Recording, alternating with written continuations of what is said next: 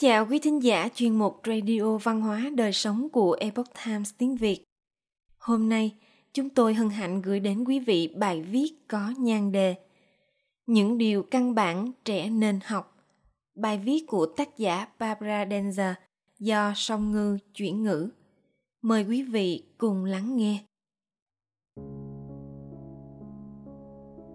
Nhìn vào chương trình học hiện nay dành cho học sinh – bạn có thể cho rằng những môn học đó, cùng với trình tự mà chúng được dạy và những tài nguyên được sử dụng trong việc giảng dạy, đều bắt nguồn từ những công trình nghiên cứu vĩ đại bởi những chuyên gia trong lĩnh vực giáo dục.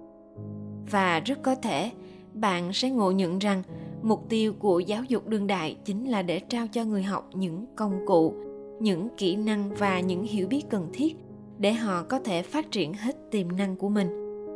Nhưng không phải đâu ngày nay, học sinh phải học những môn như ngôn ngữ anh, những môn xã hội, những môn khoa học về địa cầu và môn tiền đại số trong suốt sự nghiệp học hành. Mặt khác, việc học các danh tác về văn học, âm nhạc, nghệ thuật và thậm chí ngữ pháp đang ngày càng bị xem nhẹ.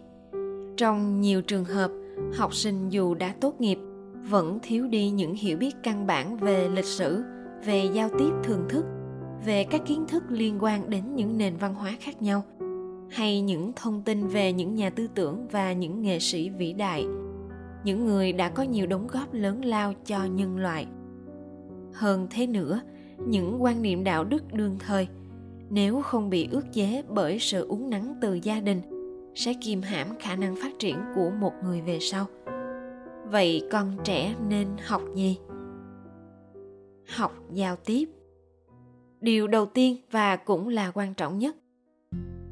Trẻ nhỏ cần được dạy để đọc thật sành sỏi, để nói thật rõ ràng và để viết một cách thuần thục.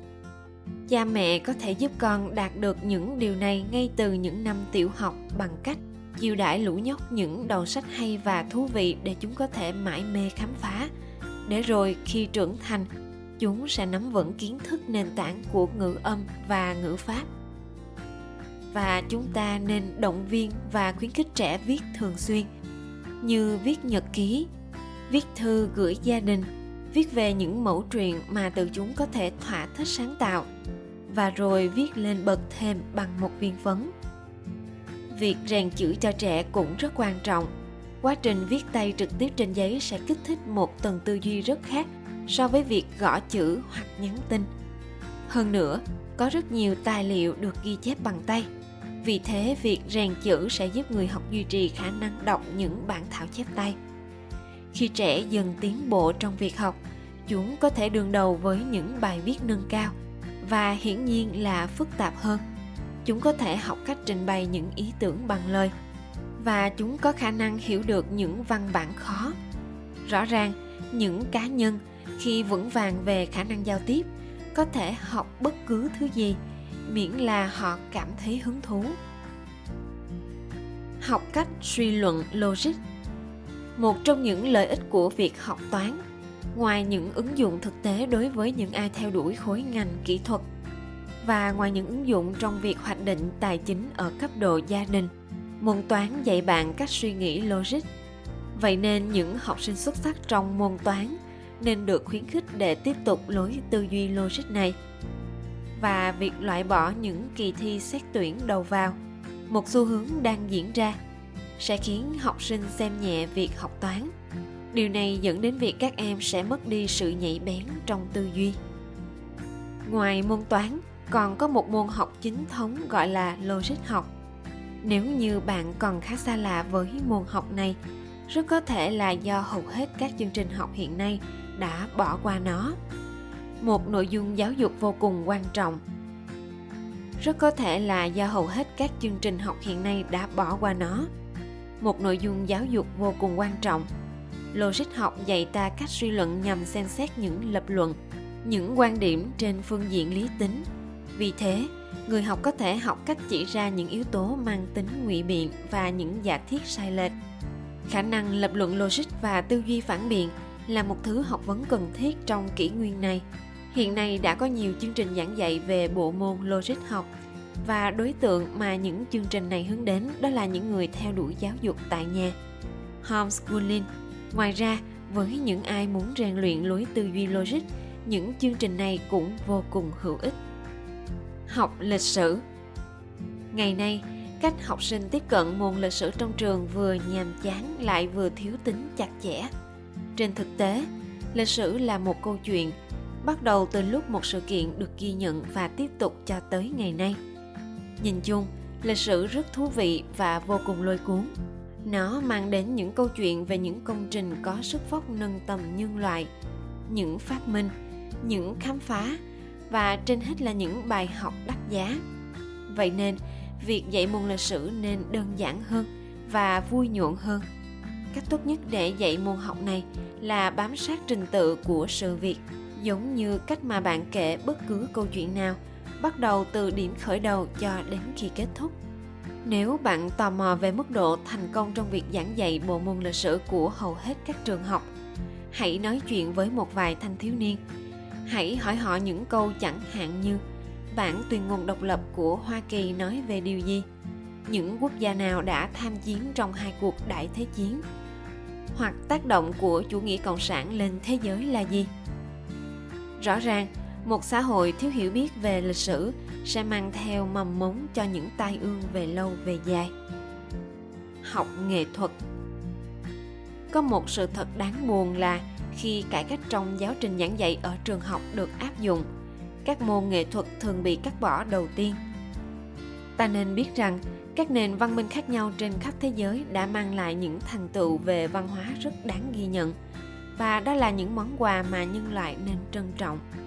Cảm quan về thẩm mỹ, lòng bác ái và những bài học nhân sinh là thứ mà người học có thể cảm thụ được qua việc học những môn nghệ thuật. Bất kể đó là lĩnh vực nào, từ hội họa điêu khắc, kiến trúc, âm nhạc, sân khấu, vũ đạo, văn học, thơ ca hay bất kỳ hình thức biểu đạt nghệ thuật nào khác. Phát triển tài năng. Mỗi học sinh đều có những ưu điểm riêng biệt, những tài năng thiên phú của mình. Tuy nhiên, mô hình trường học ngày nay đã làm không tốt trong việc phát hiện và vun bồi những tố chất này ở các em. Việc học sinh mong muốn được phát huy hết tiềm năng của chính mình là điều vô cùng chính đáng. Vì vậy, những phẩm chất đó chính là những phước lành của các em vậy nên các em cần được tạo điều kiện cũng như cung cấp những nguồn lực nhằm phát triển những tố chất sẵn có. Cho dù một cá nhân có mang trong mình những tố chất của một văn nhân, một khoa học gia, một nghệ sĩ, một luật sư, một giáo viên, một giám đốc, một người thợ thủ công hay thợ sửa ống nước, thì tiềm năng của mỗi người đều nên được phát huy tối đa. Phẩm chất, đạo đức. Trên hết ngành giáo dục đang thực thi nhiệm vụ tối quan trọng của mình, chính là truyền tải những giá trị đạo đức đến với người học. Nhờ vậy nhờ vậy, học sinh mới có được khả năng phân định tốt xấu. Để rồi sau này chúng có thể đứng về lẽ phải, có thể cất lên lời nói công bình và có thể sống đời liêm chính. Hơn nữa, chúng sẽ biết được rằng là một người ngay chính thì cần phải làm việc chăm chỉ, cần biết nhận lãnh những trọng trách và đôi khi phải biết quên mình vì lẽ phải. Chưa hết, học sinh còn phải được giáo dục để biết cách quan tâm đến gia đình, bạn bè chòm xóm và để tâm đến cộng đồng mà chúng đang sinh sống.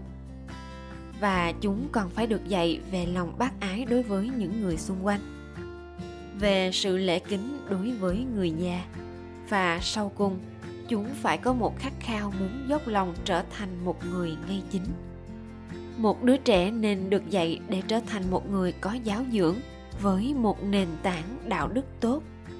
Xã hội sẽ thật may mắn biết bao với những học sinh như vậy.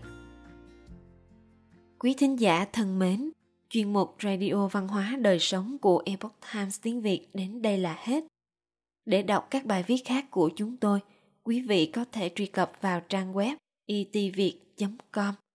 Cảm ơn quý vị đã lắng nghe quan tâm và đăng ký kênh. Xin chào tạm biệt và hẹn gặp lại quý vị trong chương trình lần sau.